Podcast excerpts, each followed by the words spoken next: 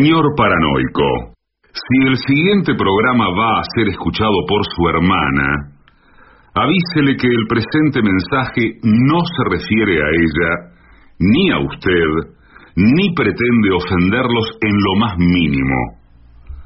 Ustedes no saben con quién se están metiendo. AM750 amenaza. La venganza será terrible. Un ciclo que comenzó hace solo 35 años y ya le están pidiendo resultados. La venganza será terrible. Con Alejandro Dolina, meritócrata aplazado y terraplanista sin horizontes. Patricio Barton, un filósofo naturista que oculta el símbolo para mostrar la cosa. Y el temido regreso de Gillespie, el que salió de devoto con un traje a rayas y el saco roto. La venganza será terrible. Canciones por el trío sin nombre. Ale Dolina, Martín Dolina y Manuel Moreira. Producción, Maica Iglesias, Eugenia Gorostiza y Lucas Barrantes. Pesquisas literarias, Nicolás Tolcachier. Sonido, Miguel Vincent. La venganza será terrible. Una pléyade de intelectuales, valientes en la provocación, cautos en la controversia y fugitivos en la gresca. Y ya llegan con la astucia del tero, gritando en Palermo y poniendo los huevos en la boca, nuestros intérpretes.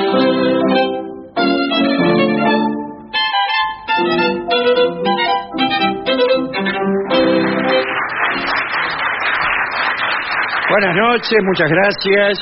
Así comienza La Venganza Será Terrible. No hay tanta gente hoy en este espacio que habitualmente congrega mayor cantidad de interesados. Les agradezco a quienes han venido, que no son pocos tampoco. Por supuesto. Muy bien. Vamos a saludar al querido Patricio Barto. Hola amigo, buenas noches.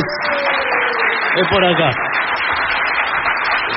Y por supuesto al artista, al consagrado artista antes llamado Gillespie. Hola, ¿qué tal? ¿Cómo andan? Vamos. En este momento, planeando el programa, nos han dado órdenes de hablar del Mundial todo el tiempo. Sí. ¿Vio el partido de Brasil? No, Ah, no, no, no, no, no.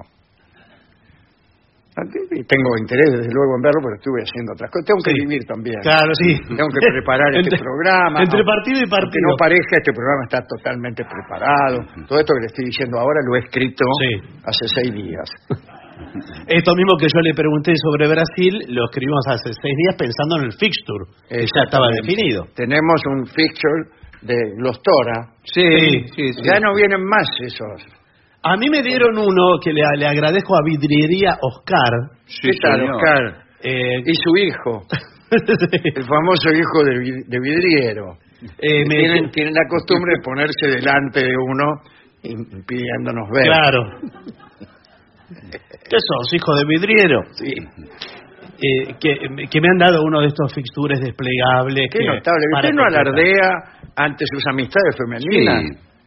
Preguntarle si quieren saber cuándo juega tal o cual equipo. No quieren saber, ¿vio que No, que nadie, ni siquiera yo. No, no me importa. Yo a partir de que estoy viendo tanto eh, eh, programa del mundial que no estoy muy interesado en, en- en casi nada. Pero es que el problema suyo, ¿sabe cuál es, me parece? A ver, dígamelo porque No, no, pero respecto a, A esto, a esto. Cuidado, cuidado. Porque mira programas sobre el mundial. Tiene que mirar los partidos y nada más esa era mi intención. Pero hay muchísimos programas sobre el mundial y poquísimos partidos. bueno, sí. Siempre hay mucho más programas. Casi todo el tiempo se habla de los partidos que vendrán y los que fueron, Sí. pero nunca de los que se están jugando. Sí. Entonces, dame casi, no sé, yo estoy muy interesado, desde luego, imagínense, en saber eh, lo que hacen los protagonistas, los verdaderos protagonistas del mundial, que son los periodistas, naturalmente. No, señor. Han ido hasta, Por favor. se han, eh, se han costeado hasta Qatar para decir exactamente lo mismo que hubieran podido decir aquí. Eso realmente es un gesto de dandismo. Es hacer un enorme esfuerzo para escasos réditos. Mm. En eso consiste el dandismo. Bueno, entonces no puedo menos que hacer algún esfuerzo y verlos. Bueno, pero Verlos bueno. debatirse Sí. ante la ausencia absoluta de tema durante horas y horas eh, delante de una ventana o de- quizá de una foto de Qatar, porque nadie me asegura que estén allí o que estén aquí. Nunca se ha visto tanta, tan poca diferencia entre la presencia o la ausencia en un lugar Mm. que en este caso de Qatar. Claro, porque Era lo mismo estar allí o no estar. Sí, porque además como Qatar eh, no tiene características muy particulares, o se No, trataron de no, borrarlas. Casi Se todo de es borrar. eh, ah, impersonal. Sí, y, Es y cierto, artificial. Y no sé cómo hará la gente a encontrar su casa, por ejemplo. Sí. No, parece que hay un, un Qatar de, de arrabales que es otra Es cosa. el verdadero para El mí. verdadero. El verdadero Qatar. Pero no es- no es el el Qatar shopping. profundo. Exacto. Sí, eso. el Qatar Profundo es un programa de vinos. Sí, sí, así es. Qatar Profundo. Esta noche, Malbec. Bueno, entonces, eh, ya le digo, estoy todo el tiempo Claro. pendiente de mis ídolos, que usted sabe bien Sí, sí. quiénes son, ¿no? Los periodistas deportivos. Sí. Pero había Igual tienen un poco de filosofía, Sí, un poco señor. de humorismo, un poco de modelaje, Sí. eh, un poco de sentido común, lamentablemente. es decir, todo lo que es esperable. Perdón. Pero bueno, pero qué pena porque hoy había partidos interesantes. Hubo partidos Yo, interesantes. yo abogo por la suspensión de esos partidos Pero ¿cómo puede y el ser? reemplazo por charlas eh, eh, filosóficas, sí o no tanto, incluso futbolísticas. ¿Qué, qué pasó realmente con Argentina? Y, y, ¿viste? ¿Qué puede haber pasado? Pero bueno, es- Lamentablemente no hay muchas opciones. Por ejemplo, ¿a quién, ¿a quién podemos poner? Ese es un tema interesante, Sí, que puede señor. durar horas. Sí, claro. Pero si ya están definido el equipo, ¿no puede andar cambiando ahora? No, bueno, pero, ¿cómo eh, no puede? pero Para eso claro. tienen los jugadores. Pero igual sigue siendo un, un mazo de pocas barajas. Sí. ¿A quién podemos poner? No, no es una conversación que se puede sostener durante cuatro horas. Bueno, eh, que, que no sé si me interesa, ¿me entiendes? Sí, Estoy pidiendo sí. perdón por no interesarme. Pero han, han logrado quitarme ese interés. ¿Qué sé yo? Si, si quiero que pongan a Enzo Fernández o a Palacios Mm. o a McAllister, no lo sé. No sé. No sé. Casi estaría por decirle que no me importa, pero no es verdad que no me importa. Claro. Pero me cuesta, cada vez me cuesta más.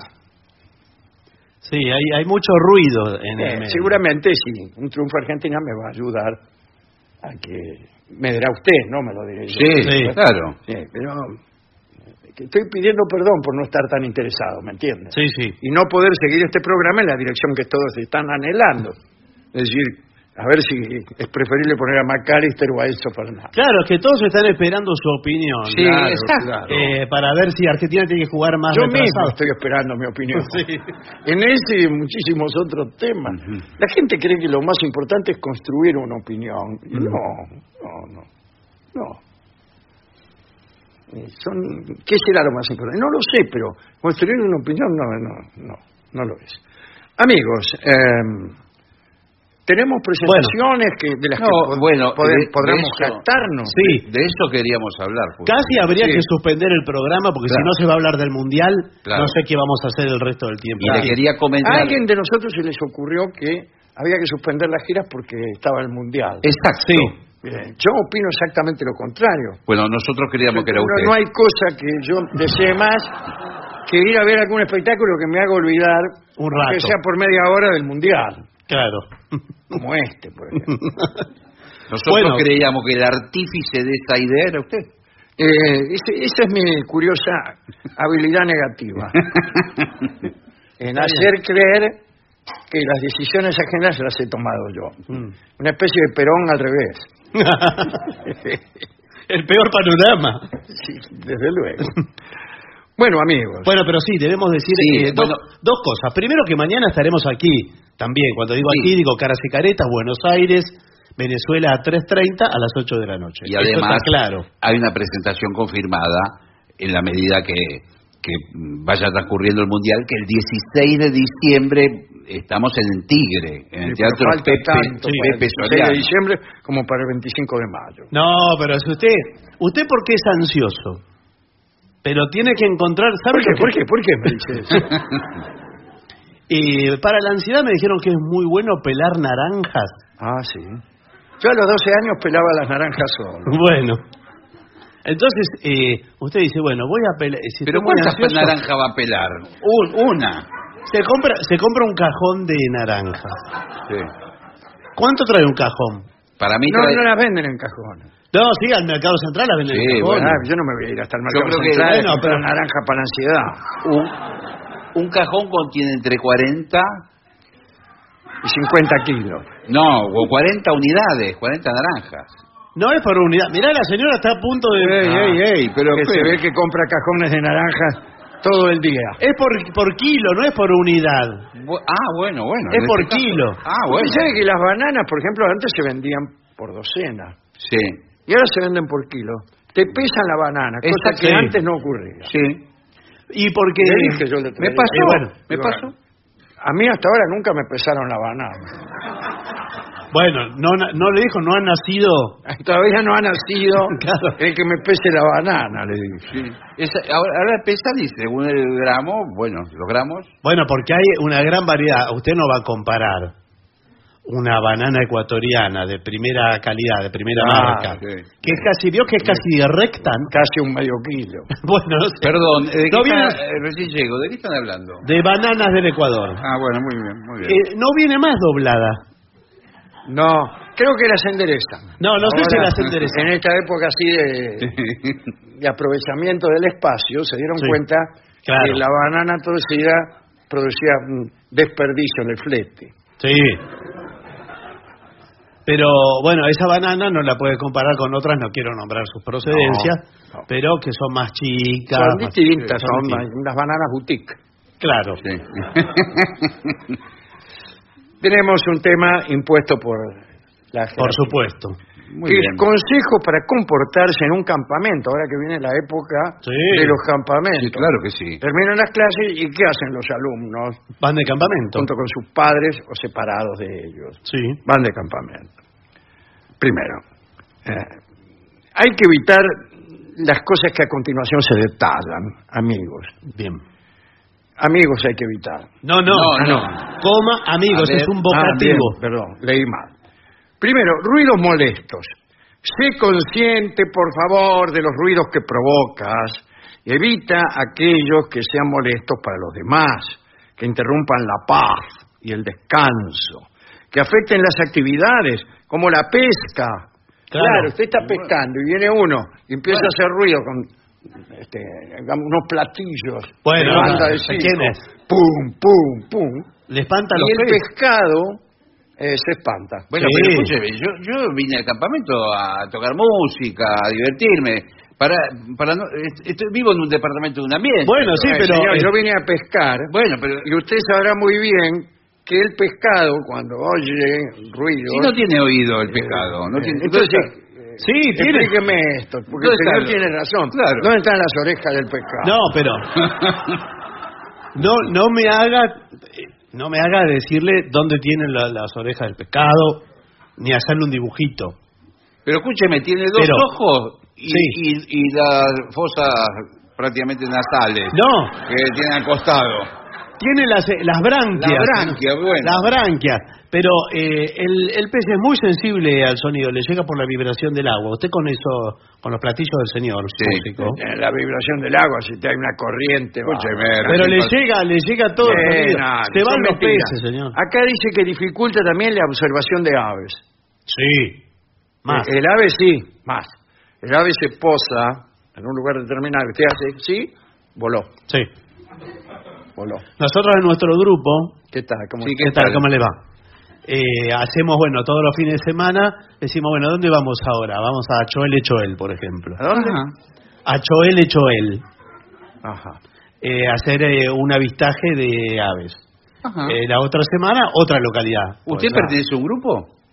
Sí, grupo de avistaje de aves. Ah, va. Qué grande. Se llama, ¿Y avistan mucho? eh, sí, por supuesto, avistamos, pero cuando aparece gente molesta, nos espantan los pájaros. Claro. Y no los pueden avistar. Y claro, no los avistamos. Porque, Los avistan desde atrás cuando se están yendo. Claro.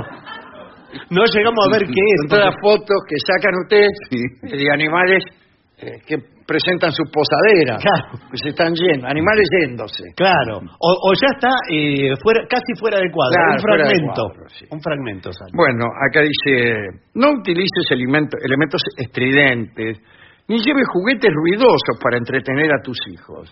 Ni Claro. lleves a tus hijos tampoco. No, no, bueno, los niños sí. Bueno, Lo que pasa para un hijo es una excelente experiencia ir a un campamento, porque ve la naturaleza de primera mano, no se la cuenta a nadie. claro. Y después se lo van a agradecer Bueno, cuando ya sea demasiado tarde. ven lo que es hacer una fogata. Claro. Claro. se lo van a agradecer a su foto. a su lápida. Sí. eh, si- en caso de necesidad, por ejemplo, reparar el motor del coche, eh, cortar leña, eh, Sí. utilizar una sierra eléctrica para hacer tablones, No, ¿por qué va a ser tablones construir un ahí? edificio de 12 pisos, si en caso de esa necesidad, discúlpate con tus vecinos de acampada, Sí. que es el lugar, el, barrio donde vivimos, Eh, y propón Sí. Propón, propón. Sí, grande. hacer las labores ruidosas en conjunto. Ah, sí. Yo no hago ninguna labor ruidosa. Además, aquí tenemos que estar acompasados con su ruido. estampillas, ¿qué ruido puedo hacer? De la Si se saliva. me caiga una estampilla, no hace boom. No. Bien. La música. Bueno, La música es el arte de combinar los sí, sonidos. señor. Bueno. Ah, no. Lo mismo se aplica a la música. Si no sé Sí. qué, es lo mismo. no hacer ruido con la Que- música. Que no haga ruido con la música. Sería extraordinario hacer música en silencio. Por ejemplo, examinar partituras Bueno. en vez de insistir en, en. Porque eh, para lo que usted es música, Sí, pero ¿qué pasa, loco? para un pájaro es ruido. Discúlpeme. Claro, lo mismo que para mí el canto de los pájaros. Bueno, claro. Lo que se llama canto de los pájaros. Nunca encontré belleza en eso. Discúlpeme. Bueno, está bien, lo disculpo. Eh, Lo, lo- lo banco acá al amigo. Sí, lo banco al amigo, pero...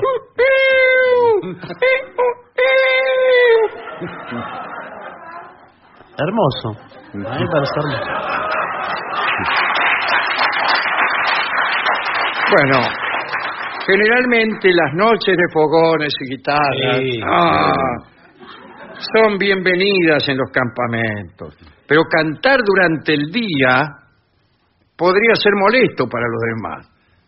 Y esperemos que tenga linda voz, porque de lo contrario, bla, bla, bla, bla. Sí. Iluminación. Bien.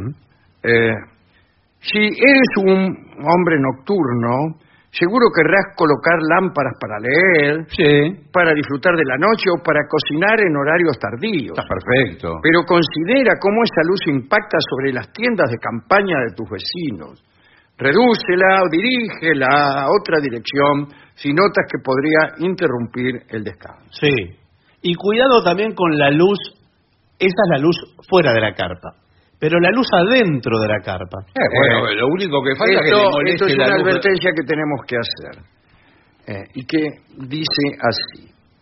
Eh, debe recordarse que desde afuera, Mm, si hay luz dentro de la carpa, se ven como sombras chinesas. Exacto, Sí. claro. Si usted justamente pretende tener sexo Bueno, dentro de una carpa Pero va a dejar la luz prendida. y deja la luz prendida pensando que nadie lo va a ver porque está dentro de una capa, una carpa, no, lo ven perfectamente Sí. y bajo la forma de una sombra chinesa. sí, es casi como ir al cine para los claro, otros. como en el cine le falta la música. Sí. sí, ahí está. Bueno, muy bien. Así que hay que tener cuidado y apagar todas las luces. El agua. Muchos campamentos tienen un abastecimiento limitado de agua a través de tanques. ¿eh? Sé respetuoso con su uso, tomando duchas cortas Exacto. ¿eh? y eh, aseando tus elementos, tu ropa, por medio de una cubeta y no de la canilla abierta. No, por además, supuesto. a muchas veces, teniendo el lago al lado, Sí. Todo lo que es eh, vajilla, todo eso, se lava en el lago. Pero no va a estar escúchame, usando- casualmente este lago eh, está muy contaminado. No, bueno, pero... El lago de Palermo. No, bueno, pero eso es un lago artificial. Estamos hablando de, lo, de los grandes lagos Además, patagónicos. usted contribuye- El lago Michigan, por ejemplo. Eh, no, de los patagónicos. Patagonia. Además, uno contribuye. Nosotros hicimos un asado. Sí. Todo lo, lo tiramos en el lago, lo que se Claro. ¿Por qué? ¿Y dónde lo va a tirar, señor? Pero se los tiene que llevar a su casa. Eso es lo que dice acá. Pero Y junte toda la basura que se genera y se lo lleva a su domicilio. Sí. Y después hace lo, lo que hace con la basura de su domicilio. Sí, la- se la tira al vecino. No, no, señor, la tira al tacho de basura. Como hicieron ayer los japoneses, usted que no quiere hablar del mundial. Sí. Terminó el partido y todo el público eh, japonés empezó a juntar la basura de, Muy bien. de Para las mí estuvieron mal. y se lo llevan a Japón eso, ¿eh? Para Sí. mí estuvieron mal. ¿Por qué? Porque es como demostrarle al resto de los países que son Sí, sucios. claro. Eh, bueno, era, en, ton de, en son de cargada. ¿eh? Sí, claro. Bien, malos aromas. Si has pescado y necesitas limpiar las piezas, Sí. son dos cosas distintas. Una cosa es pescar y otra limpiar la pieza. No, no, limpiar el pescado. Barreme bien la pieza y cuidar el bullón. Eh, dice, eh, hazlo lejos de la zona de acampada Sí, es cierto. por- y utilizando de preferencia agua del río o de arroyo. ¿Qué le digo? Ahí yo? está bien, para eso sí, Bueno. pero no para tirar los chinchurines. Cocina los alimentos que provoquen aromas profundos. Por ejemplo, coliflor. El coliflor. Eh, eh, lejos de las demás tiendas de campaña y todo lo que sea ropa sucia Afuera. afuera. eh, lejos de, de- de los otros participantes. Residuos, lo que dijo usted. ¿no? Bueno, a ver, a ver, quiero ver. Eh, estas zonas cuentan con sextos Cestos. Ah. Sextos. para los distintos tipos de residuos Residuos. Ah. Sí. y eh, cartelería respecto a la higiene del lugar.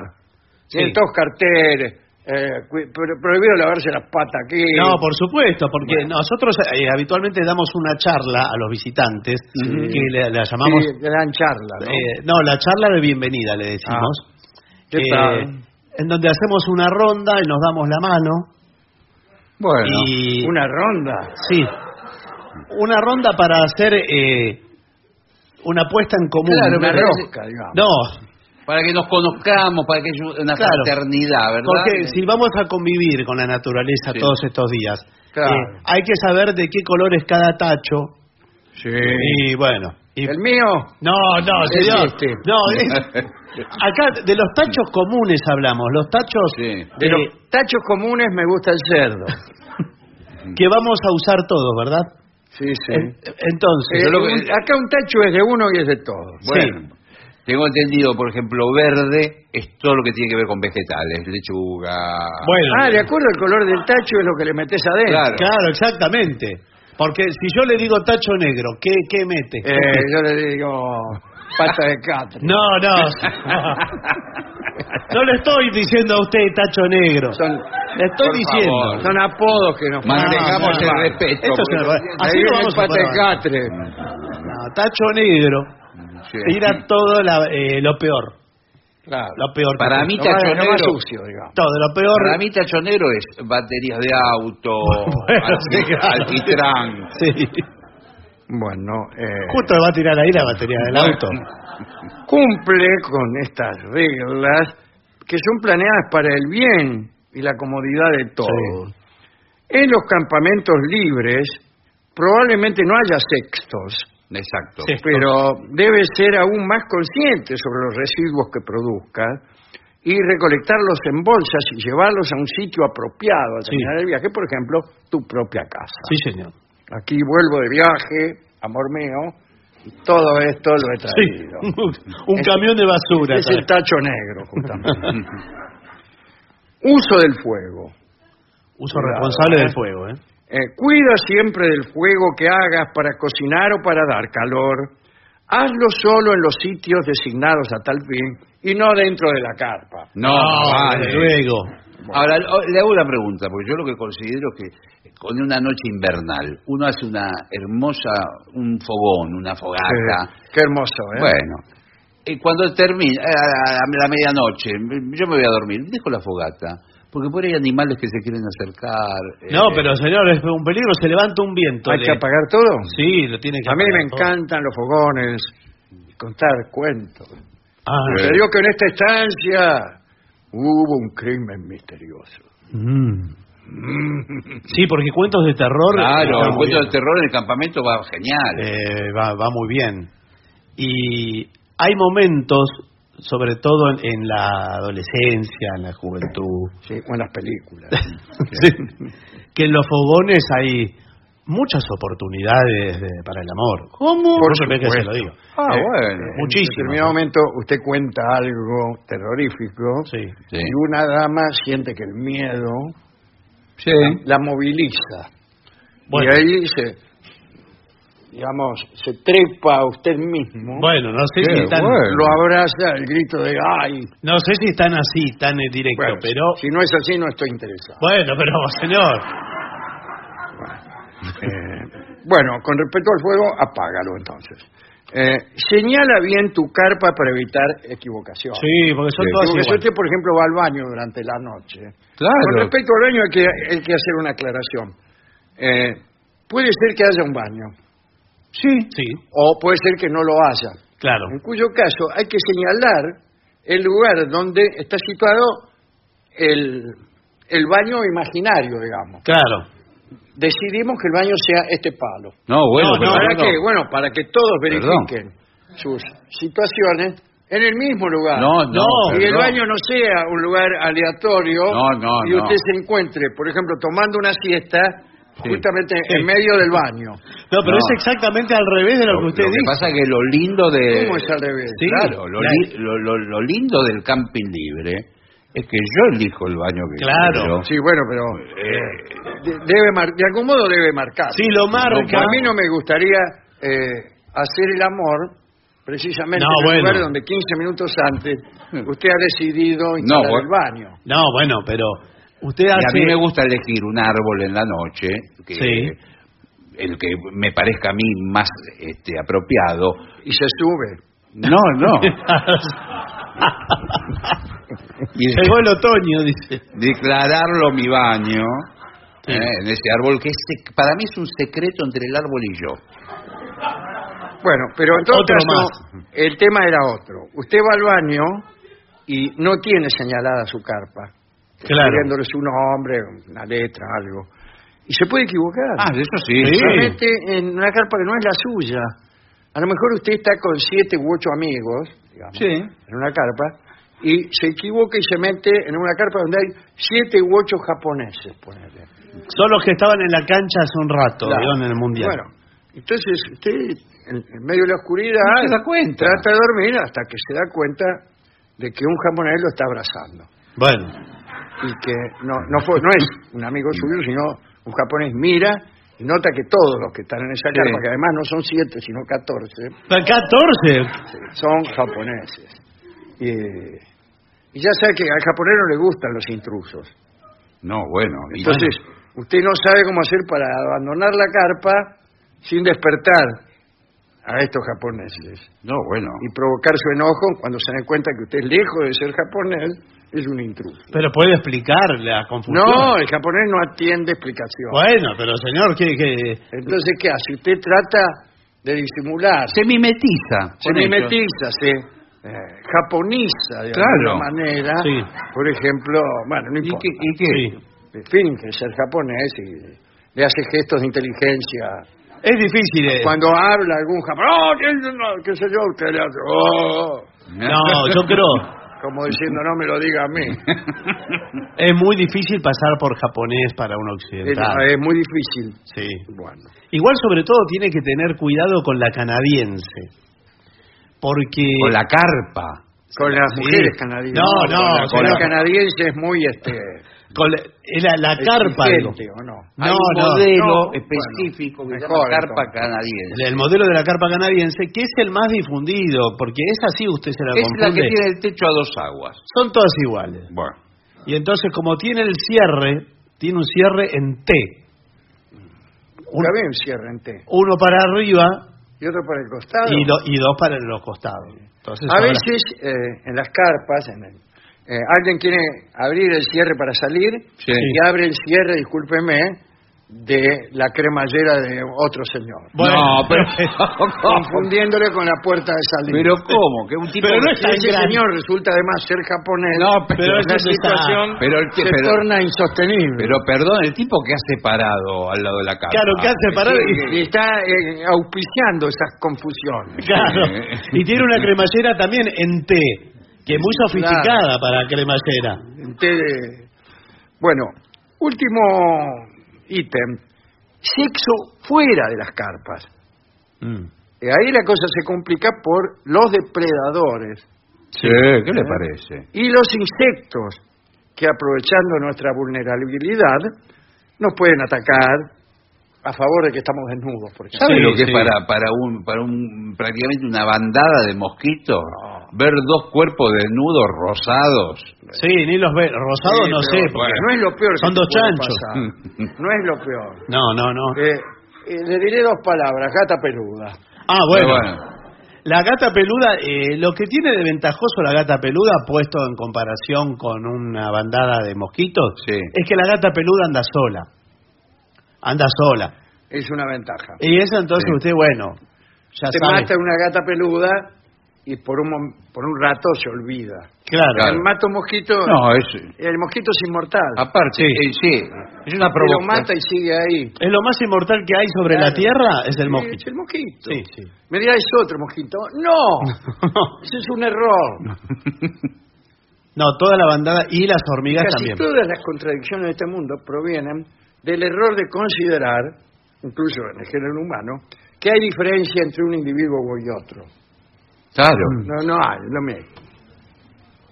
Esto bien, eh, de esa idea de que cada uno es un ser especial e irreemplazable, surgen cosas tales como el mal de amores, Todo. el divorcio, etcétera. Sí. Está muy en bien. cambio, si no fuéramos tan exigentes y nos consideráramos que quien vio un mosquito los vio a todos y quien, quien vio a un tipo como yo también los vio a todos, Claro. eh, otro gallo nos cantara. Pero chau cultura, chau todo. Y chau todo. que aprender a Claro. vivir de un modo más sencillo, Sí. como los mosquitos. Sí, señor. Sí. La inmortalidad tiene un precio Sí. y es el- la renuncia a la personalidad. Mm. Bueno, disculpe que le diga todas estas cosas. pero justo íbamos de campamento. Usted está siendo atacado por una bandada Sí. de hormigas. Por la, por la marabunta, mientras verifica eh, acciones carnales fuera de la casa. Claro. Una vez me pasó en, en una playa paradisíaca. ¿Esto es verdad? Todo es verdad, ¿Para señor. quién? ¿Para quién? Paradisíaca. Eh, que vi un lugar que estaba la playa pegada a la- lo que sería la selva, Sí. eh, con vegetación Qué exuberante. suerte, tiene toda cerca. Sí. Eh, y Me ¿cómo imagino puede- que es Brasil esto, el lugar. Sí. ¿Vio? ¿Cómo puede ser que nadie vaya ahí, a esa playa? Decía usted. Decía yo.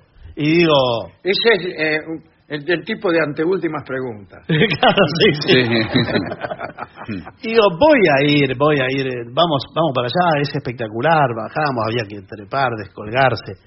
Llegamos, me tiré y, ¿Y qué? instantáneamente me, me habrán picado, no sé, 500 mil hormigas que salieron de no sé dónde. Que estaban Claro, no veían un cuerpo... No veía, no había nada. Ah, y las hormigas le hacían Sí, Claro. sí. así. ¿Qué venís? ¿Qué, qué venís? ¿A qué hace acá? Esto Claro. es nuestro. Claro. Sí. Bueno. Eh, eso es todo, el informe. Una vez más, hemos salvado vidas. Sí, yo Sí, creo que, claro sí. que sí. Nos falta, nos falta organizar nuestro campamento. ¿eh? Sí, con los oyentes. Bueno, bueno, no sé. Primero hagamos uno nosotros a ver cómo nos va. Claro. Porque no sé cuántos campamentos tiene usted en su lomo cargado en la, en la espalda. Ninguno. Bueno, Bueno, yo tengo Claro. tres o cuatro por lo, por lo menos. Ningún campamento y muchísimas pensiones malas. Tenemos que hacer campamento, tenemos que elegir a dónde vamos a ir. Pereira y la ola. Bu- Bueno, podemos empezar por algo sencillito. Podemos empezar. Claro, y después intentamos la Patagonia. por. Claro. Bueno, muy bien, vamos a ver lo que opinan nuestros oyentes acerca de estos asuntos. Bueno, mensajes que llegan al WhatsApp de la venganza que es 11 6585 5580. Hablando de la Patagonia, nos escribe Antonio Sotelo, desde Río Gallegos, y dice, espero verlos pronto por acá. ¿Cuándo vienen? ¿A dónde queda? Río Gallegos. Eh, hemos estado no lejos. de. Estuvimos en Comodoro Rivadavia. Sí, Igual todo es lejos, la Patagonia es lejos, Comodoro de Arriba. Sí, sí. Sí. Hola, Vengadores. Somos Flor y Carlos, están presentes aquí en el Ajá. programa. Nos escapamos un ratito de nuestros cuatro hijos para disfrutar el programa. ¿Eh? Bueno. Gracias por tanto. Estaba pensando en la posibilidad de que los cuatro hijos estén en la puerta, Claro. reclamando a gritos la presencia de, su- de sus padres. Bueno, muchas gracias. Uy, el mensaje que acaba de llegar aquí, mire. Eh, soy Nati, de La Rioja. Ajá. Mi colchón también es de 1,60 por 1,90. como el suyo, que, Como el comentó suyo, como el que que no consigue para No reemplazar. consigo cambiarlo. Eh, pesa una tonelada porque es con resorte y espuma de alta densidad. Son los que tienen base, por lo cual no se puede dar vuelta. Es de un solo lado, claro. Dice, las, las sábanas ajustables para ese colchón, ni un alquimista las encuentra. El mensaje termina misteriosamente ahí. Pensé que iba a seguir Ah, creí que le iba a eh, ofrecer. con alguna propuesta. Queridos Vengadores, soy Fernando de Dinaguapi, Río Negro. Hace tres años me compré un no sé qué reader. Un e-reader, ¿qué es eso? Un e-reader es para leer libros, pero es como una especie de tablet. El libro electrónico, El libro digamos. Ah, sí. Usted lee el libro Y me di cuenta que no leía porque me costaba mucho, por cierta deficiencia visual. El libro electrónico me permitió agrandar la letra, mirá. Sí. Ahora leo nuevamente como hacía años que no lo hacía. Claro. Si bien extraño el papel, estoy muy feliz de poder leer sin problemas. Sí, es verdad. Sí. El otro día comentábamos acerca de algunas ediciones que cada vez traen la letra más chiquita, socolor de ahorro en, De, en suministro. papel, claro. Sí, sí. Y Las ventajas del libro electrónico son, Son varias. irrefutables y absolutas, Son varias. pero pertenecemos a una generación que, que- que es de- del papel. Por ejemplo, además de cambiar la configuración, que si usted quiere la, la letra más grande, más chica, Eh, claro. tiene la posibilidad, en algunos casos, de, que, de estar conectado a Internet y algún, por ejemplo, algún lugar que aparece mencionado en el libro, usted lo, lo aprieta en la palabra del lugar y va a un sitio de Internet que le muestra ese lugar. Sí, no solo eso, además se puede marcar el libro por donde quieras, recortar, poner, sacar y sobre todo en un mismo dispositivo tener cientos y Y cientos no de se le incendia tampoco. No se le no. incendia, lo lleva a todos lados, no tiene que talar bosques, no, no, no puede arrancar de hojas. Y básicamente eso, los bosques. Sí, sí. Por cada e-reader que usted utiliza es un bosque más. No, no, le- No, bueno. Si seguimos utilizando libros electrónicos, todo será bosque. no, bueno, no es directamente bosque así. continuo, vamos a tener que eh, eludir los árboles por todas partes. Bien. Gracias, negro y familia. Gracias por ese aire fresco Muy fresco. Que premia la distopía. El arte, efectivamente, nos salva. Lo dice Gustavo, Gustavo Placente desde Rosario, escuchando en vivo. ¿eh? Bueno, gracias. Nos escribe un oyente que se llama San, S-A-N, eh, desde Mallorca, dice, los escucho desde siempre y fui cuando estuvieron acá, eh, Muy bien. en la actuación que tuvimos ahí. Mándele un beso a mi hermana Piquis. Muy bien. ¿Qué más? Eh, dice, hola muchachos, soy Rafael de Neuquén. Eh, le quiero preguntar a Dolina si sabe de la veracidad del origen de la letra del arriero de Atahualpa Yupanqui, en, en donde la letra original decía, las penas son de nosotros las vaquitas de Anchorena y no las vaquitas son ajenas. Yo creo ¿Será que así? está mejor, ¿no? Mm. Las vaquitas son ajenas es mejor quiere las vaquitas de Anchorena, por más que usted tenga ganas de jorobar Anchorena, igual Sí, que yo. sí, sí. Pero- Por ahí es casi lo mismo. Pero el arte es el arte. ¿Pero habrá sido así una primera versión? No me parece. No. No me parece del, del estilo de Atahualpa, esas cosas. Hay por ahí, por ejemplo, unos videos eh, que no, no voy a comentar acerca de la vida de Atahualpa Yupanqui, su relación con el peronismo, etcétera, en donde se dicen muchas cosas que son difíciles de, de creer por esa, por ese eh, por ese, ese mismo esa misma diferencia de estilo. ¿Entiende? Cuando, Mm. cuando usted dice, y entonces Atahualpa me dijo, che, fulano, Sí. eh, uno ya empieza a dudar. Mm. Como Atahualpa era un tipo que trataba de usted a todo el mundo. Eh, ¿Entiende? Donde, donde Sí. a veces se, se desnuda eh, la, la- la posible eh, falsedad de, de- de un suceso. Pero bueno, no, no, no lo sé. Por ahí era así. Por ahí sí, no, no lo sé. También es, es raro lo de los nombres propios en Atahualpa, ¿no? Dar nombres propios. Era muy raro. Eh, no creo, tampoco. Eh, dice, eh, gracias negro, ya se lo dije, ya se lo dije. Buenas noches, estuve escuchando los discos de Gillespie. Quería decirle que me recuerdan a la música del dibujo animado Hey Arnold. Muchas gracias por la hermosa compañía. No Bueno, sé si es un elogio. Bueno, no importa, pero eh, me interesa este, esa cita, esa mención. Voy a ver quién es el que hace esos dibujos. Le voy a hacer juicio. Sí. Por ahí se lo hace a usted, ¿eh? No, bueno, bueno, cuidado. ¿Qué más? Somos Susana y Juan de Lanús. ¿eh? Siempre venimos a verlos, son unos genios. Están aquí, ¿eh? Hoy. Los queremos mucho, gracias. Y si puede ser una canción de Charlie García, nos piden, me parece el repertorio adecuado para el trío cuando venga. Bien. Bueno. Tiene varias canciones Sí, de sí, Charlie. de Charlie. Incluso usted canta una. Y hay una que canta un poquito ya. Buenas y santas, inefables, vengativos. Soy Sergio de Vera. Los felicito, son lo más, bla, bla, bla. Pedido para Gillespie y su trompeta mágica, moliendo café. ¡Qué lindo! Por favor, dice. Abrazo fraternal para Tenemos que incorporarla al repertorio. ¿Cómo no? Como entró alguna vez el cumbianchero. Luis de Necochea dice que le gustaría que Dolina cantara Lo que no pudo ser de Sandro. Ajá. Eh, otro que por aquí pide Muñeca Brava, esto también para el sordo, que es de Mar del Plata. Eh, Este, vayan acostumbrándose a que no, no voy a poder cantar. Sí, cada tanto canta usted. Que Tendría que cantar todos los días, no cada tanto. Ese es el asunto. Pero bueno, por ahora no, no, no estamos en el mejor momento, con eso no. No, no viene fácilmente. Pero bueno, vamos a ver. Lo anotamos. Vamos a ver. Guile, ¿tenemos mensaje? Sí, tengo uno del Chamo de Mitre que dice, nombraron a la adrenalina como algo que antes no existía. Sí, señor. Cuando Y- yo era chico no había adrenalina. Bueno, y ¿Tenías miedo o no tenía?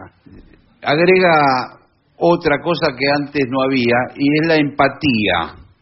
Empatía verdad, no no, no, no. Hay ahora, desde hace poco que hay. Sí, ataque de pánico tampoco había. Eh, no. Igual kiwi tampoco había. Que de kiwi tampoco. Rúcula no había. No. Algo debe tener había que ver, ¿eh? radicheta Todo esto antes. conectado. Antes había radicheta que era una, un- una Claro, verdura eso había y no hay más. amarga era. Que amarga. Sí, que- pero hay radicheta ¿Dónde? todavía. ¿De dónde? Ay, no. Pero señor, ¿cómo no va a haber? ¿Cómo? No tiene quinta, no, no, sí, nadie. ¿En la verdulería venden radicheta o ¿dónde no? rabanito? Sí, dice la gente. No hay más. Y vaya a un restaurante y no hay más. Pídale, Bueno, pídale al, al del restaurante, tráigame una ensalada de rabanito y radiche. no, rabanito no le van a traer. Pero radicheta puede tener alguno. O hinojo, finucho. No, hinojo es más difícil. Berro. Berro, ahí está. Berro es difícil, sí, Bueno. ese no va a encontrar. Eh, bueno, ¿ves? Era un mundo mucho más ¿Qué? adelantado. Bueno, no sé, por el berro. Adelantado en el sentido de offside. Sí, sí. No hablemos de offside, por favor. Por favor. Que es Señores, el tema vamos a hacer momento. una breve pausa, ¿le parece, Barton? Por favor.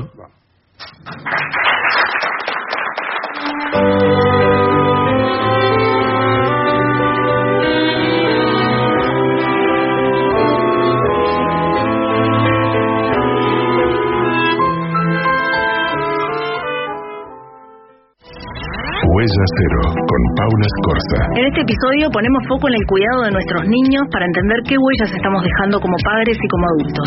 ¿Cuál es la forma? ¿Cuál es el lenguaje?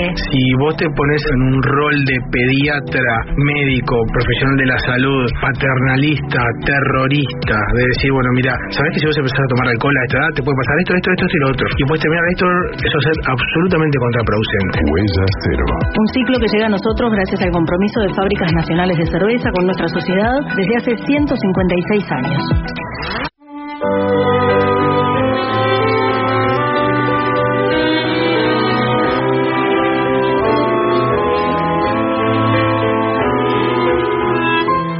Continuamos en La Venganza Será Terrible. Estamos en Buenos Aires, en el Caras y Caretas.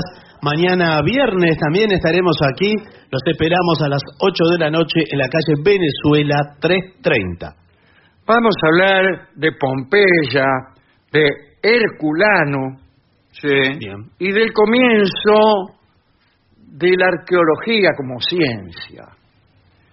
Así que, digamos que en el año 1738, María Cristina, que era hija de Augusto III de Sajonia, abandonó la corte de Dresde y se casó con Carlitos de Borbón, rey de las dos Sicilias. En una... en- hay que decir que esta chica era una reina muy aficionada al arte.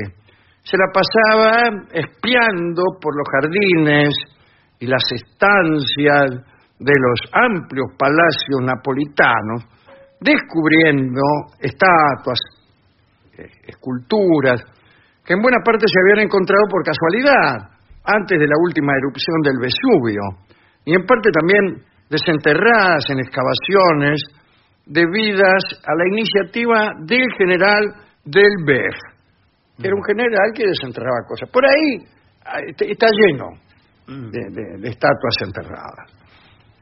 Fascinada por la belleza de estos tesoros, María Amalia Cristina, así se llamaba del todo, suplicó a su esposo que mandara a buscar nuevas piezas, que organizara excavaciones más minuciosas. El Vesubio, después de la gran erupción de mayo de 1737, cuando fue una erupción muy grande, ¿no? El flanco de la montaña se había abierto. Sí. y parte de la cima voló al cielo. Bueno, pero después de eso llevaba un año y medio tranquilo, por lo cual el rey hizo caso del ruego de su mujer y empezó eh, a excavar. Y empezó por donde había abandonado del BEF. El rey incluso consultó el caso con el caballero Roque Joaquín de Algupierre, Algubierre es en realidad. Y este, este hombre era un español, proporcionó obreros, herramientas y pólvora. Bueno, vamos a pozo a ver qué encontramos. Las dificultades eran notables porque había que vencer los 15 metros de espesor de la masa formada por las viejas lavas. ¿Qué cosa las viejas lavas? eh? De la erupción. Este, y desde un pozo que había abierto del BEF se perforaron galerías y taladraron agujeros. Que es la mejor manera de hacerlo si uno es un patán. Sí. O sea, hace todo un pozo, cuando llega bien al fondo empezás para el costado. A ver qué encontrás. Mm. qué sé yo. Bueno, eh, lo primero que encontraron fueron tres fragmentos de unos caballos de bronce de tamaño mayor que el natural. Impresionante. Y entonces se les ocurrió que estas obras debían, real- este, estas, quiero decir, la excavación, ¿no? Debía realizarse con cuidado. Claro, porque venía romper. con un pico, ¡pa! y le partiese el caballo por la mitad. Entonces llamaron a un experto, el marqués Marcello Benuti, director de la Biblioteca Real, que supervisó desde ahí en adelante el trabajo. El siguiente descubrimiento se componía de tres esculturas de mármol, eh, eran unos romanos vestidos con toga, este, había también unas columnas pintadas y un caballo de bronce, otro caballo. Los reyes se presentaron para la inspección y el marqués se hizo descender con una soga a las galerías y él mismo descubrió una escalera cuya forma le hizo deducir que estaban en un edificio. Y el 11 de diciembre de 1873 se confirmó que esta hipótesis era acertada. Entonces encontró una inscripción por la cual se podía ver que un cierto Rufus había construido por sus propios medios el Teatrum Herculanense. Habían eh, aterrizado en medio de un teatro. Este, ahora, calcularon, si hay un teatro, de- debe haber una ciudad cerca. Sí, Claro, claro, ahí sí, mismo. claro, claro. Y así comenzó un fantástico descubrimiento. Delbecq, sin saberlo, había penetrado en el escenario mismo del teatro. Estaba lleno de estatuas, de esculturas, que habían estado ocultas durante 17 siglos, imagínense, ¿no? Eh, 20 metros de lava cubrían la ciudad eh, de Herculano.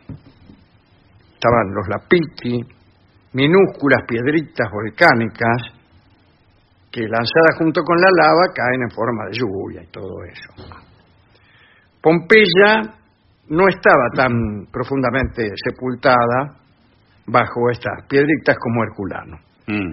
Después que del BEF empezara a cavar, pasarían todavía 30 años antes de que Ah. fuera descubierta la ciudad de Pompeya. Pero estaba más fácil de, de sacar las cosas, digamos. Parece que sí. Estaba más a ¿Usted mano. conoce Pompeya o algo así? ¿Sabes que pasé siempre y nunca me detuve en Pompeya? Es una de mis asignaturas pendientes. me Había tantos ir, turistas que Pero no, no. desistí del, del intento. Mucho turista. Eh, ¿Qué quiere? Sí, hay ¿Dónde demasiado. quiere que vayan? Sí, sí. Me dijeron igual que es impresionante porque están la- prácticamente momificada la persona. Sí.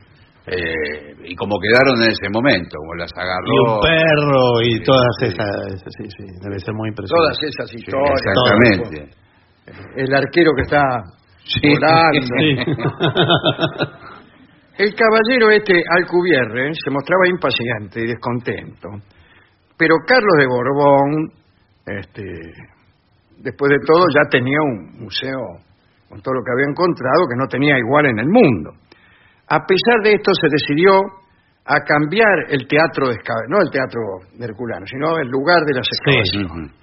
Y empezaron por el lugar donde los sabios decían que debía hallarse Pompeya, la ciudad que, según las fuentes antiguas, quedó sepultada el mismo día que Herculano.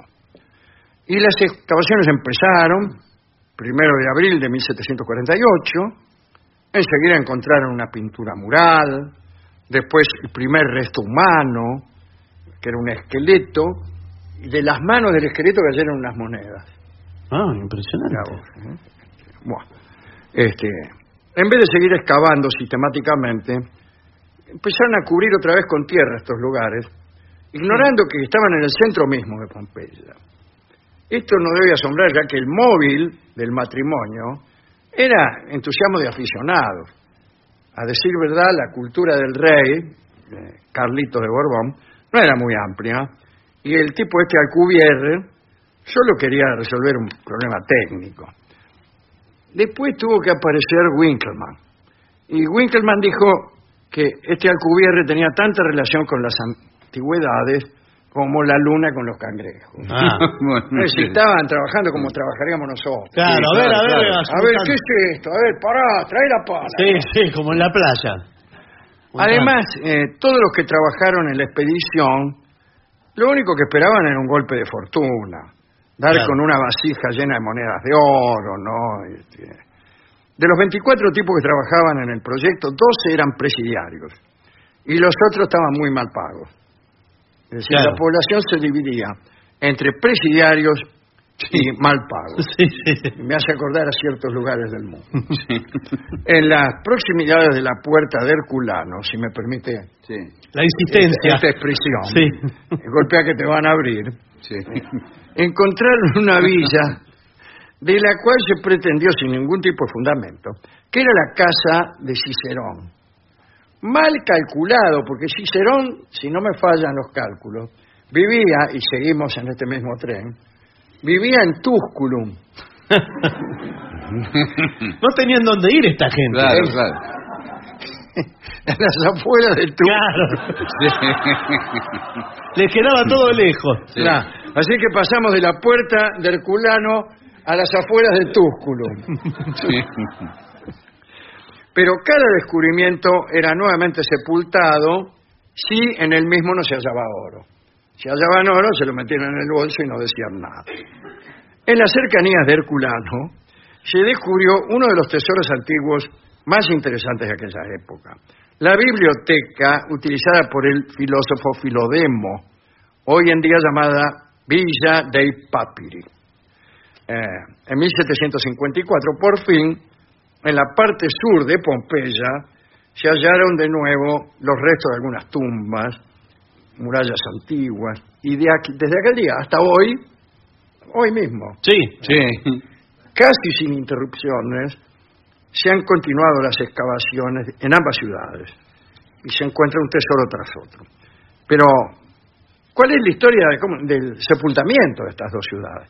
Bueno, ya lo sabemos, ¿no? A mediados del año 79 después de Cristo se manifestaron los primeros indicios de una erupción del Vesubio. Los primeros indicios fueron la erupción. Sí, no hay Claro. primer indicio. Sí, sí. Y empezó y arrancó el chao. Sí, sí, sí. Una fumarola. Huían los animales. Sí. Claro. Eh, bueno, viene un profeta y qué sé No. Eh, así que un trueno terrible desgarró la cima del monte. Eso sería un indicio. Sí. Si ese es un indicio, yo que soy. Bien. Columna de humo, descripciones. Lluvia de piedras y cenizas que oscurecía la luz del sol. Pájaros que caían muertos del aire. Las personas se refugiaban dando gritos. Todos hemos leído, o mejor, todos hemos visto alguna mala película sobre Pompeya, o si no, hemos leído la novela de Bulwer, Los últimos días de Pompeya y las dos ciudades quedaron sepultadas ya en las primeras horas de actividad. Una luz de fango, ¿qué Sí. tal? Mezcla de ceniza con lluvia y lava, caía sobre Herculano, cubría su calle, entraba por las ventanas, destruía todo, ¿no? Con Pompeya no sucedió lo mismo. Allí empezó con una fina lluvia de ceniza que uno podía sacudirse así. Esos son indicios. Sí, eso sí pero- es un Ahí tienen. Enseguida cayeron unos pedazos de piedra pome de 5 kilos de Sí. peso cada uno, así que chau. Eh, no se salvó casi nadie, ¿no? Eh, Además, vapores de azufre que penetraba por las rendijas. ¿Qué rendijas? Y me imagino entre piedra y piedra de las Claro. casas habría dicho. Ah, Bien, al cabo de 48 horas, el sol salió de nuevo, pero Pompeya y Herculano habían dejado de existir. En su famosa novela Los últimos días de Pompeya, Bulwer eh, describía madres abrazando a los hijos, todo lo que se le puede ocurrir a uno, Sí. ¿no? Este, personas muriendo con sus tesoros abrazados. Eh, está la famosa historia que no sé si es real o invento de Bulwer, que es este, la habitación con los cadáveres de una mujer y un perro. Mm. Mientras que el esqueleto del perro había conservado su forma eh, íntegra, Sí. Los huesos de la mujer aparecían desparramados por todos los rincones. ¿Cómo se habían esparcido? ¿Habían sido arrastrados? Y sí, sin duda por el perro, dicen, ¿no? En el momento más crítico del hambre, sintió renacer su naturaleza lupina Mm. y acaso logró ganar un día más a la muerte devorando a su dueña, bla, bla, bla. Ah, mire usted. Pero el que le da sentido a este, a todo este asunto, fue el, ar- el arqueólogo Winkelmann, ¿eh? que es el fundador de la historia del arte y de la arqueología como disciplina moderna, ¿no? Resucitó este, incluso una utopía, que es la de una sociedad helénica, fundada en el en el viejo ideal griego de la educación de la belleza y de la virtud, y es teórico de aquel movimiento, pero eh, fue el que empezó a organizar todo eso y a entender qué significaban los objetos, cómo, cómo había que proceder, cómo había que traducir las cosas que se encontraban y básicamente cómo había que proceder para no romper Claro. aquello que se quería hallar, ¿no? Este fue. Usted sabe que murió asesinado Winkelmann, algún día hablaremos de él. Estaba en Trieste ahí, en una habitación de hotel, y había un delincuente común, Francesco Arcangeli, que se hospedaba en el mismo hostal. Est- Esto Ah, le señala bueno, a todos bueno. el peligro, ¿no? De hospedarse en el mismo hostal que Francesco Arcangeli y de este modo ser asesinado. Este, bueno, y sus restos, me refiero a Winkelmann, descansan en la catedral de Trieste, ¿no? Y, bueno. Y todo el mundo lo ama a Winkelmann y deplora a Carlitos de Borbón y a todos Claro. que andaban ahí rompiendo todo. Todo, iban a ver si tiraron abajo el teatro de Herculano, eh, la puerta de Tubosculum, Sí. rompieron todo. Estaba Sí, sí, sí. Rompieron Sí. Pompeya, Herculano. Y más allá la inundación. Señores, hemos buscado tangos sobre Pompeya. No hay. ¿Cómo no va a haber? No hay. Está lleno. Mire, el tango, barrio de tango, Sí. empieza diciendo un pedazo de barrio allá en Pompeya. Sí, perfecto. Sí, pero Quiere no es la- decir que estamos hablando de Pompeya. No ¿o es. Bueno, Y eh, no dice un pedazo de barrio allá en Herculano. claro. No. Ni a las afueras de. Ni en las afueras de Tusculum. Pero es la otra Pompeya, la Pompeya de acá del No, río. no, me- no, no me La nuestra. Con chilcanas. La nuestra, que es mejor. Es mejor nuestra Pompeya. Y no, y no está enterrada, por lo menos. Al menos no toda. No. Entonces vamos a escuchar Barrio de Tango, que es decir, Pompeya. Claro. En la versión, hermosa versión, de Horacio Molina, acompañado por Oscar Cardoso Campo, pianista que lo. Pianista. Sí, sí, yo lo he conocido. Arreglador. Muy buen arreglador. Ah, escuchamos entonces este tango que debió llamarse Pompeya y se llama Barrio del Tango. Adelante.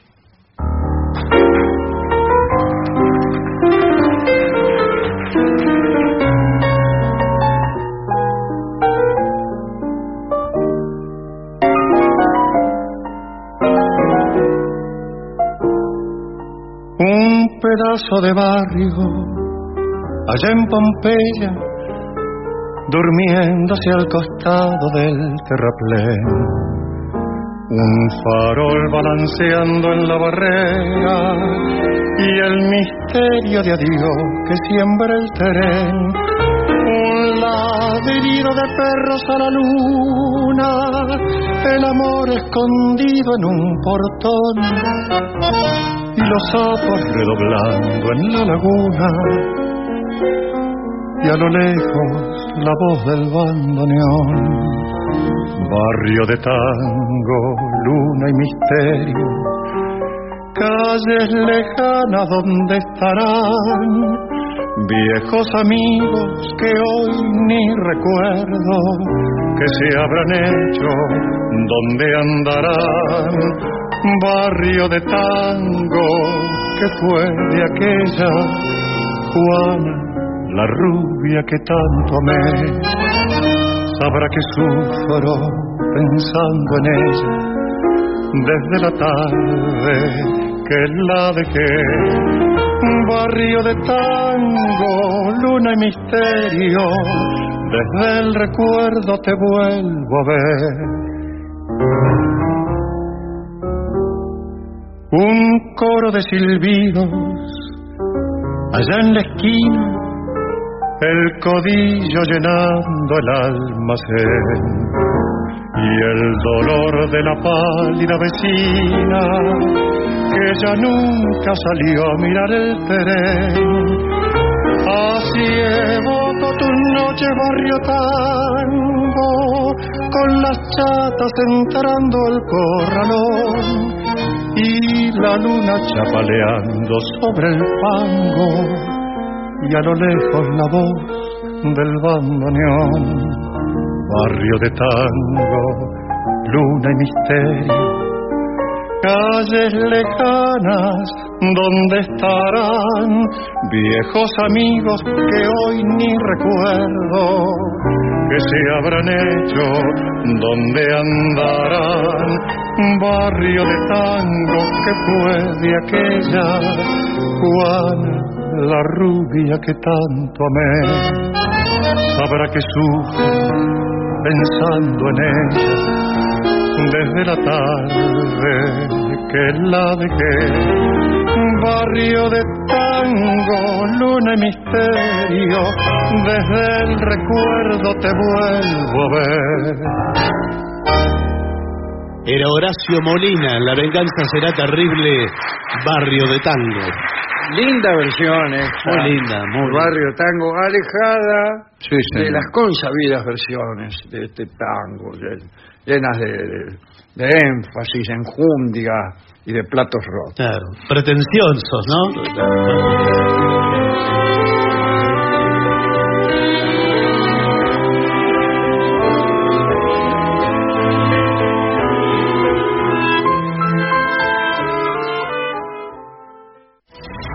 Huella Cero con Paula Escorza. En este episodio ponemos foco en el cuidado de nuestros niños para entender qué huellas estamos dejando como padres y como adultos. ¿Cuál es la forma? ¿Cuál es el lenguaje? Si vos te pones en un rol de pediatra, médico, profesional de la salud, paternalista, terrorista, de decir, bueno, mira, ¿sabes que si vos empezás a tomar alcohol a esta edad te puede pasar esto, esto, esto, esto y lo otro? Y puedes terminar esto, eso es absolutamente contraproducente. Huella Cero. Un ciclo que llega a nosotros gracias al compromiso de fábricas nacionales de cerveza con nuestra sociedad desde hace 156 años.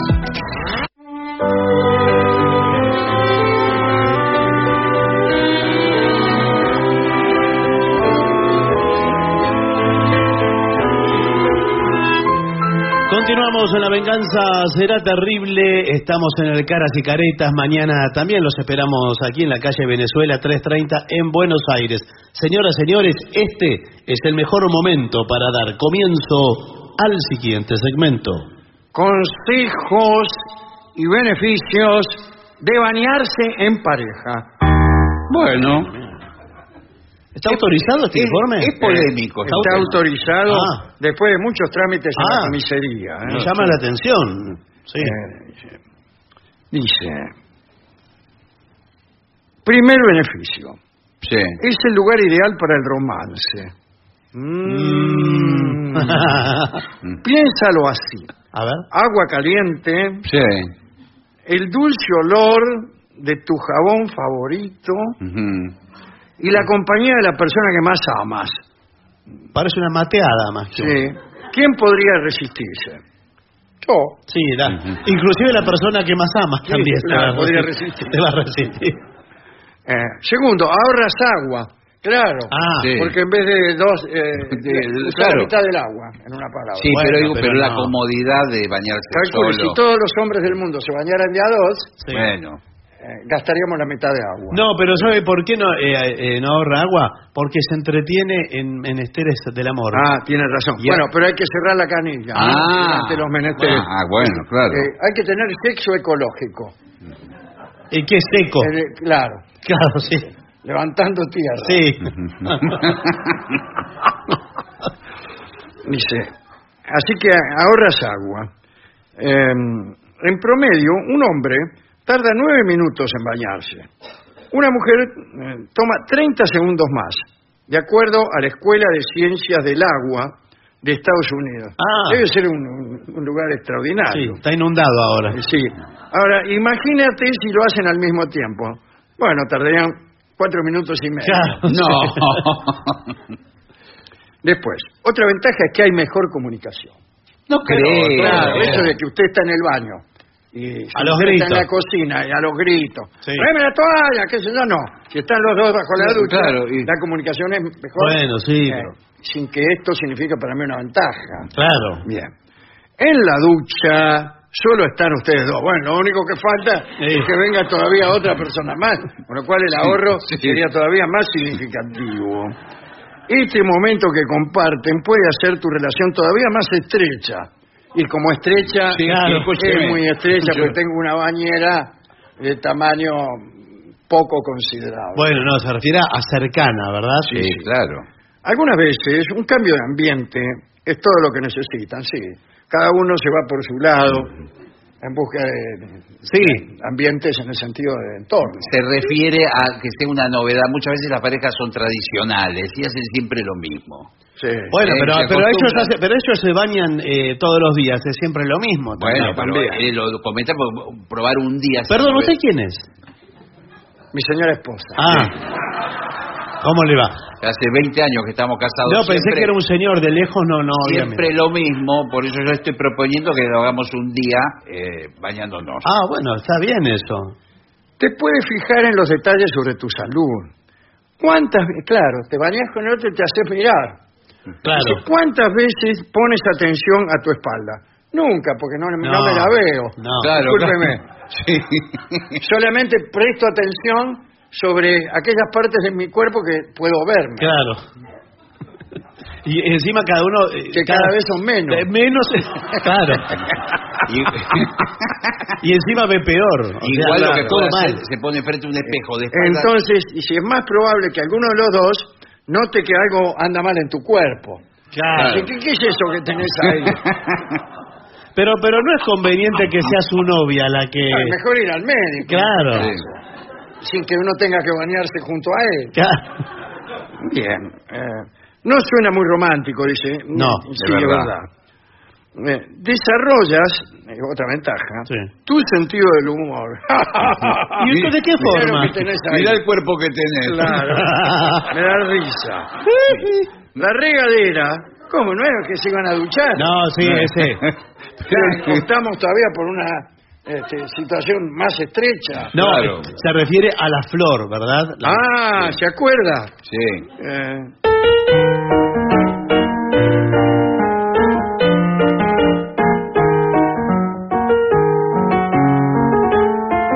Como flor de regadera. La regadera es ese lugar en el que puedes ser divertida y ponerte a cantar a todo volumen tus placeres culposos. Ah. ¡Qué lindo tango! Sí, Sí, bueno. placeres ¿Cómo culposos. será?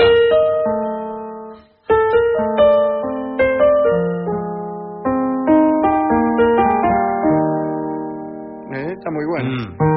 Tus placeres culposos. Es muy bueno ese. Lástima que ya sea la música de como aquella princesa. Eh, bueno, puedes entonar tu melodía favorita. Bien. Aumenta la confianza también. Y sí, prácticamente están los dos desnudos ahí. Si lo que quieres es deshacerte de cualquier inseguridad que tienes con tu cuerpo, eh, ya después de esto no te va a importar nada. Claro, Ya- ya- ya es un relajo. A un grado de desvergüenza Sí, tal sí. Que anda por la, ca por la casa, Claro. che, Pero- pero- caminando. Pero que es una provocación. Desnudo con las patas abiertas. Y con- cuando, eso es la, la verdadera comunicación a, a que aspira el matrimonio, Claro. según me han dicho. No, pero disculpe, pero eso no, no merma. eh, Sí, también. No, pero espérese, no. No merma el erotismo y. eh, No, bueno. Hay que ocultar un ¿Qué le poco. parece, señor? ¿Qué le Sí, parece? Lo que pasa es que eh, en el matrimonio yo siempre estoy tapada Sí. o con luces muy tenues. Y ahora estamos haciendo al luz. Claro, pero señora, pero viste hacer Vamos ahora a porque. ser sinceros, estos son esfuerzos patéticos Sí. de gente que tiene que raspar el tarro. No, no. De fondo no, de olla. no, no. Por favor. No es la mejor metáfora, Se ¿eh? terminó.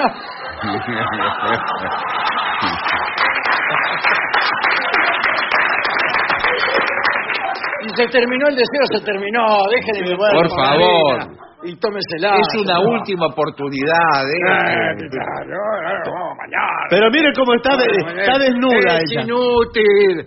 Yo com- completaría este dicho. Sí. Pero no, pero es inútil. Bueno, después dice, disminuye el estrés. ¿Qué será el estrés? No estoy seguro. Y bueno. Bueno, eh, ¿cuánto tiempo al día verdaderamente estás con tu pareja? A ver qué hacemos la cuenta. Todo el día. Ah, ¿está todo el día? Ah, sí. Desafortunadamente, la vida diaria nos obliga a hacer muchas actividades al mismo tiempo. ¿Cómo?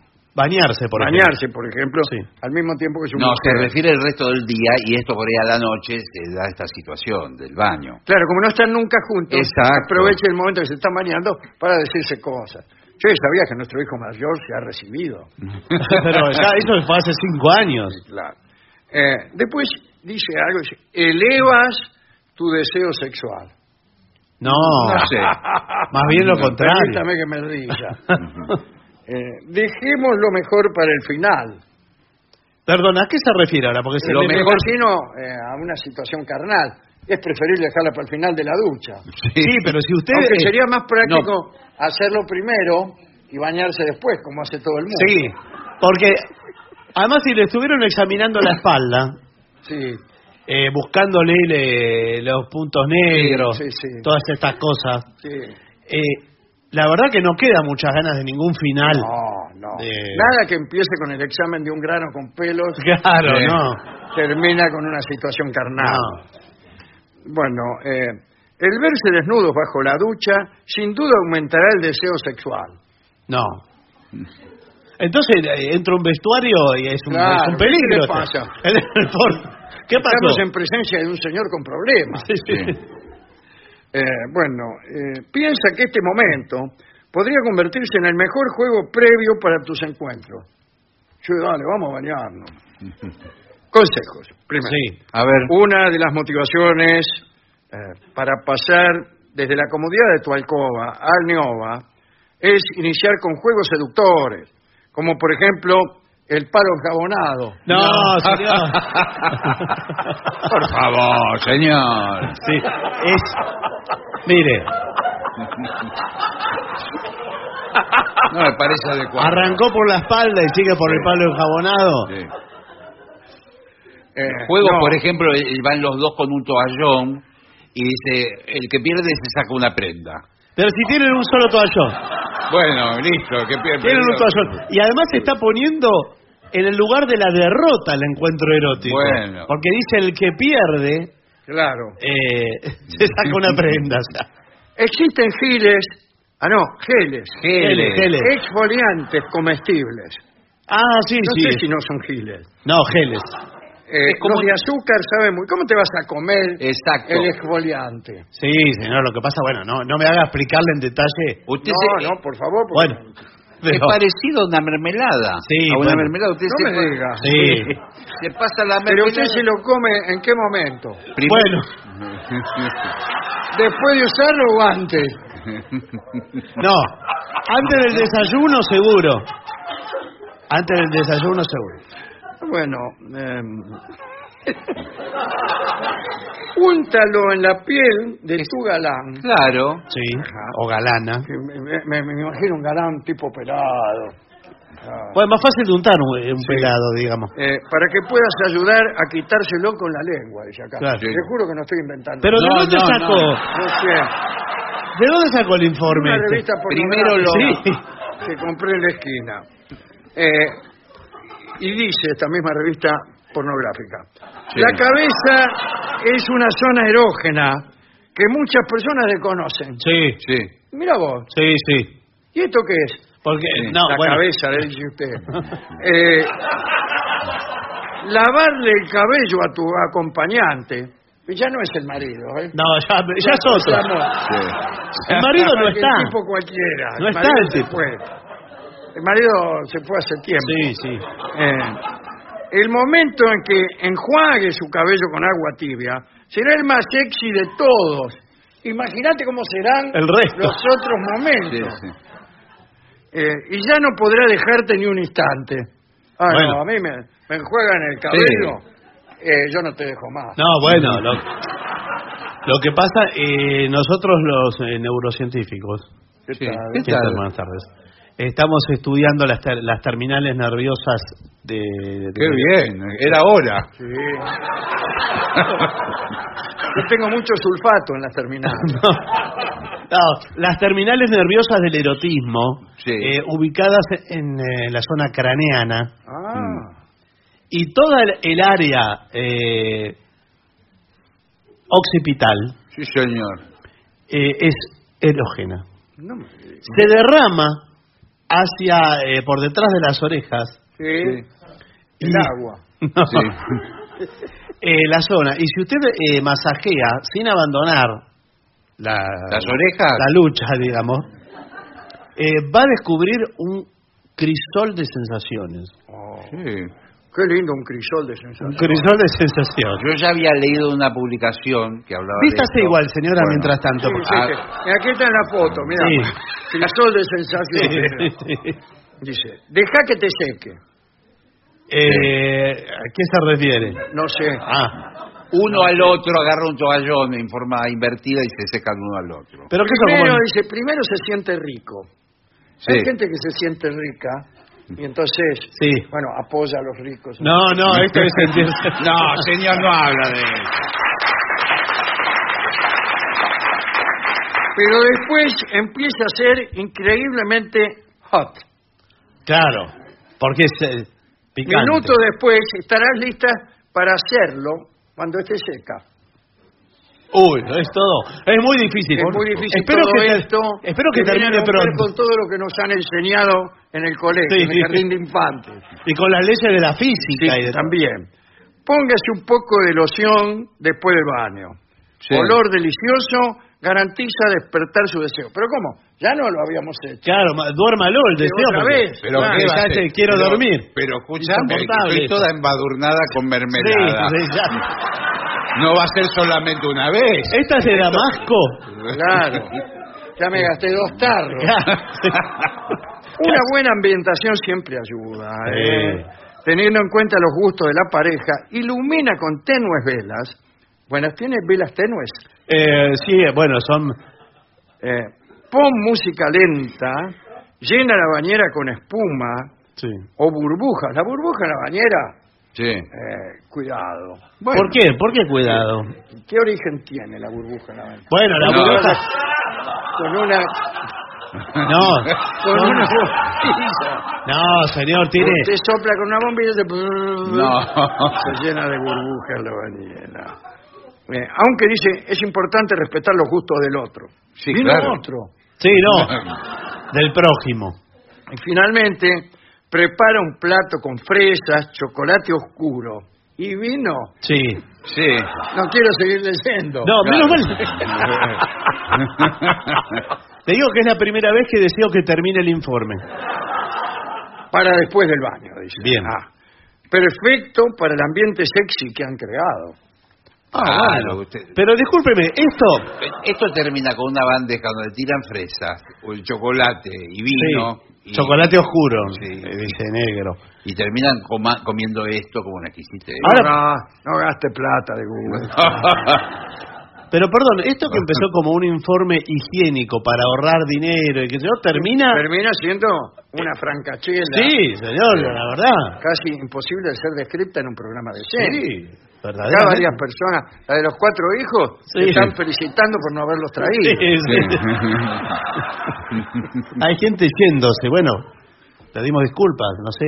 Bueno, eh, yo creo que mejor hagamos una pausa Sí, sí, eh, en el más absoluto silencio. por favor.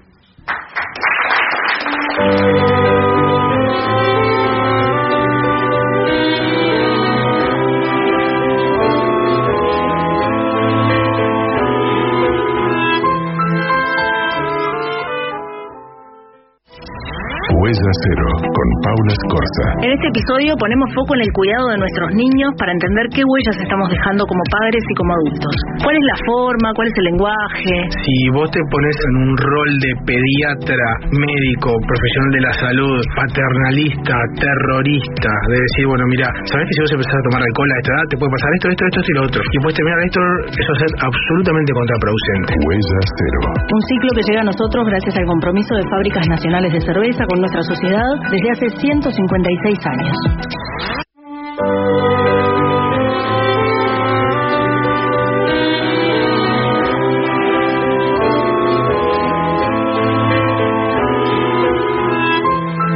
Continuamos en La Venganza Será Terrible, estamos en el Caras y Caretas, creo que ya viene el maestro, sí. Y ya llega al auditorio Caras y Caretas de la ciudad de Buenos Aires, nuestro querido, nunca había moderado maestro, el sordo, Arnaldo, Y acompañan esta noche a nuestro querido maestro, los integrantes de los heridos, nombre, Manuel Moreira. el señor Martina y Caco Dolina y su esposa. Y el licenciado pentacadémico Aldo Dolina.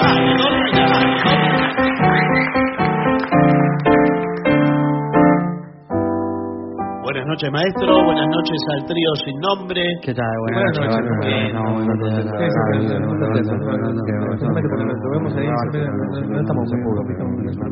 noches. Bueno, lo hablamos.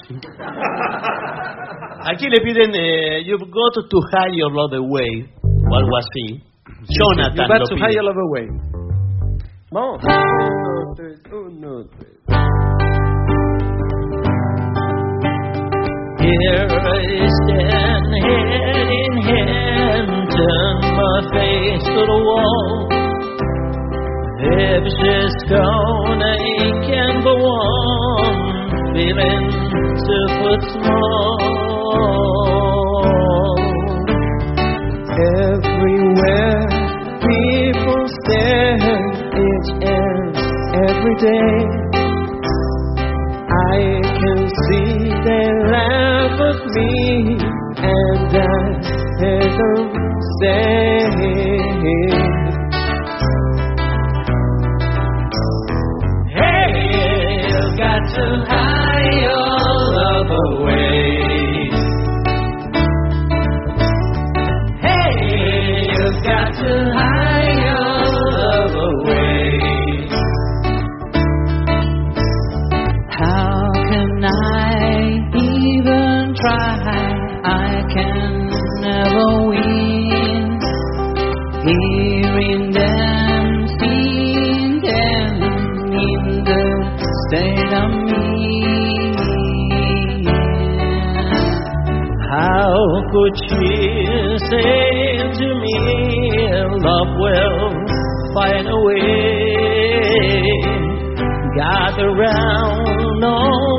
clowns, let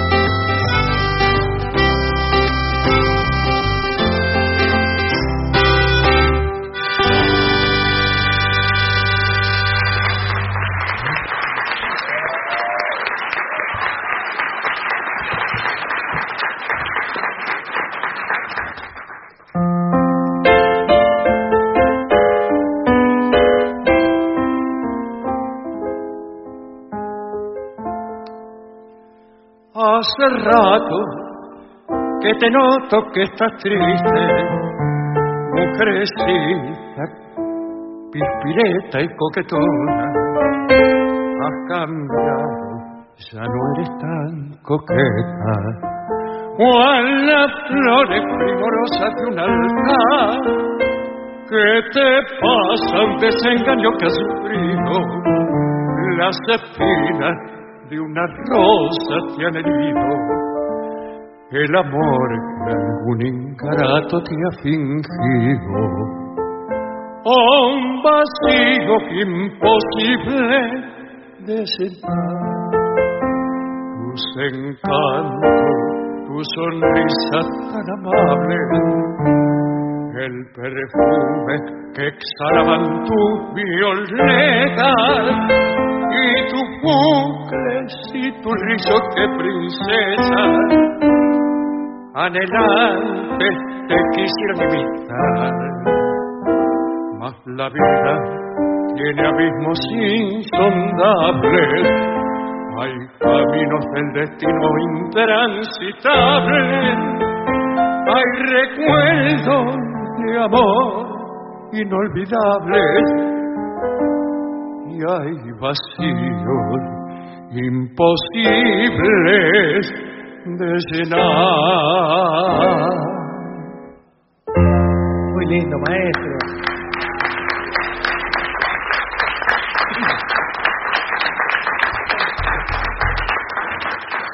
Aquí para Mónica y Diego piden otro día en el paraíso. Uh, qué lindo.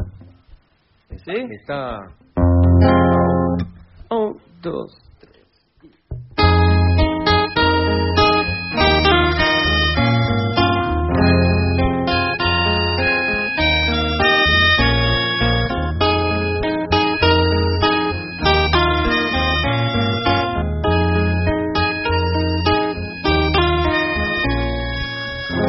goes out to the man of the street.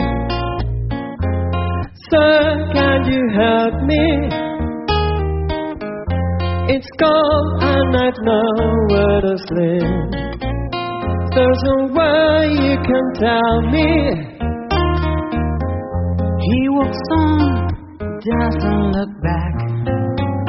He pretends he can hear her. Starts to whistle on the cross on her feet. Seems embarrassed to be there. Oh, think twice. Cause it's another day for you and me in paradise.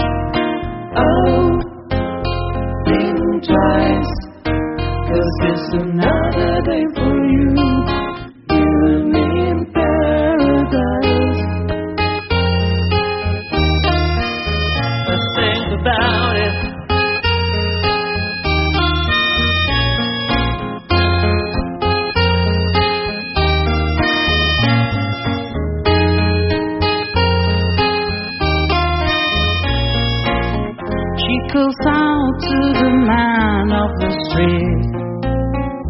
can see she's been crying. She's got blisters on the soles of her feet. She can walk, but she's trying. Oh, think twice. Cause it's another day for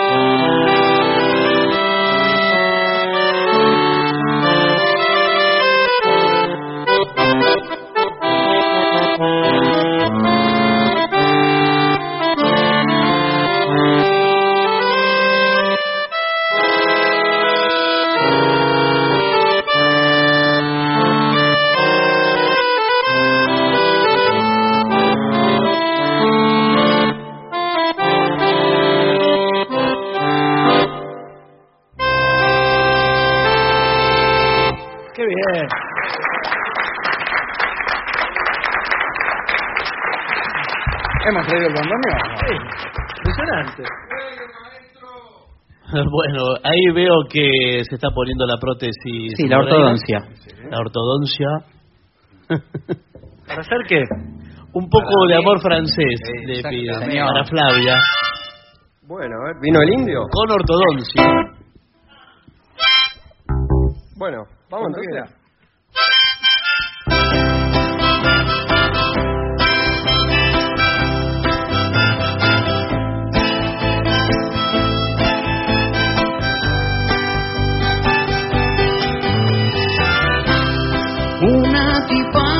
Rapaz, como te vos, esa tipa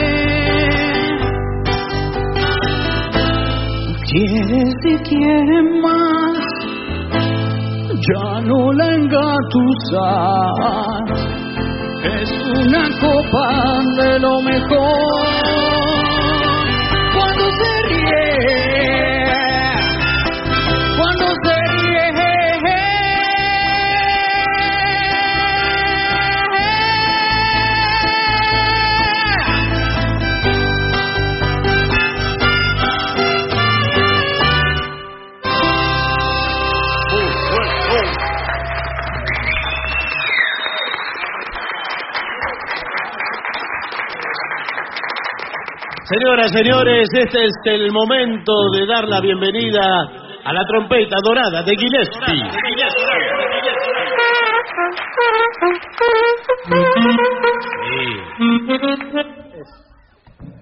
Eh, de Thelonious Monk, el gran pianista norteamericano, Blue Monk.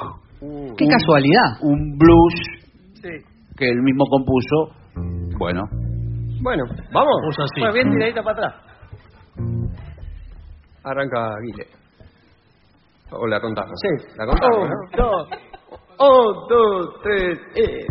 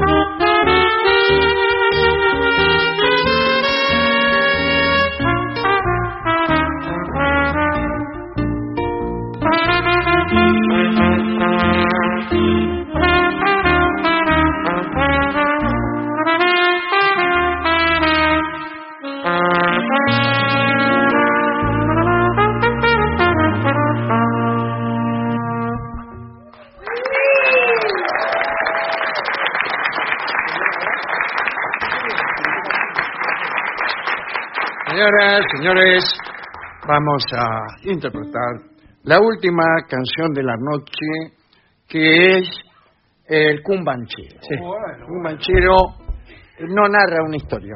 No. No, no es una historia. Es una sucesión de impresiones. Sí, está bien. Este, por ejemplo, eh, casi no hay oraciones. Sí, El cumba, cumba, cumbanchero. ¿El cumbanchero qué? Nada. Nada, es, No está nada. es una promesa. Entonces empieza otra oración, que es igualmente deceptiva. Y dice, el bongo, bongo, bongo, bongo cero. ¿El bongo cero qué? toca, el bongo? Bueno, no, ni siquiera dice... no. No, sí, interrumpe otra vez. Y, y después dice algo que yo no recuerdo. Algo Eh, más extraño todavía. Eh, claro. De manera que es una eh, canción experimental. Experimental y fallida. Eh, de todos modos nos gusta muchísimo. Sí. Eh, El efecto que produce este experimento fallido es de alegría y de despedida y de agradecimiento a todos ustedes que han estado esta noche aquí.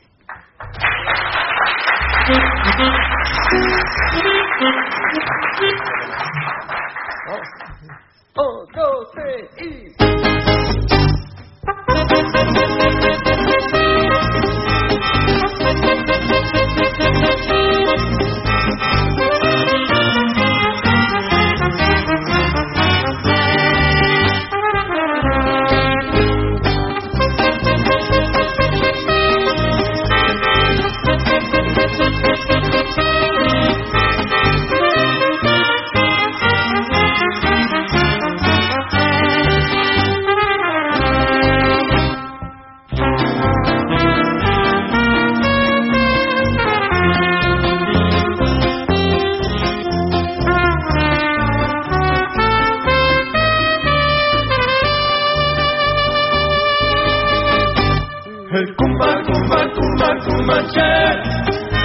El bongo, bongo, bongo, bongo, que va sonando cumbanchero, bongo cero que se va. Bongo cero que se va. El cumba, cumba, cumba, che. El bongo, bongo, bongo, bongo, va sonando cumbanchero, bongo cero que se va.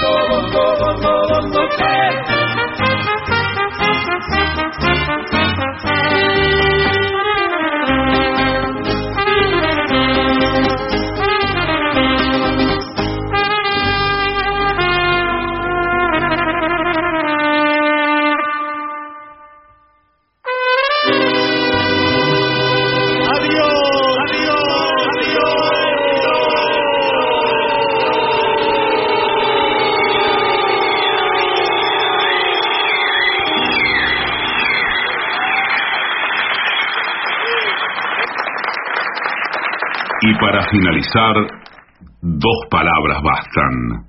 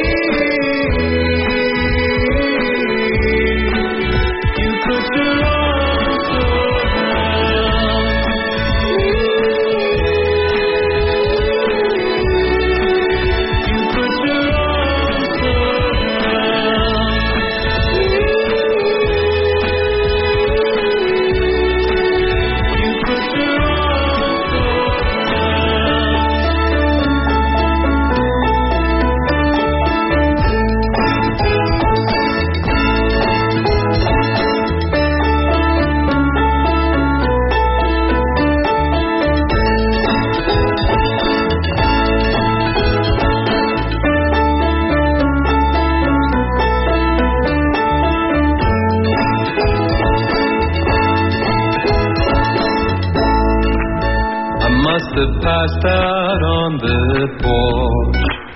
Dreamt I was carried in a kangaroo's pouch. When I wake up, I'm in the waiting room on a dirty hospital couch.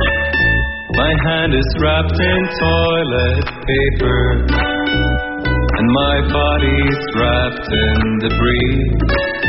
You're sitting next to me reading a paper what you are.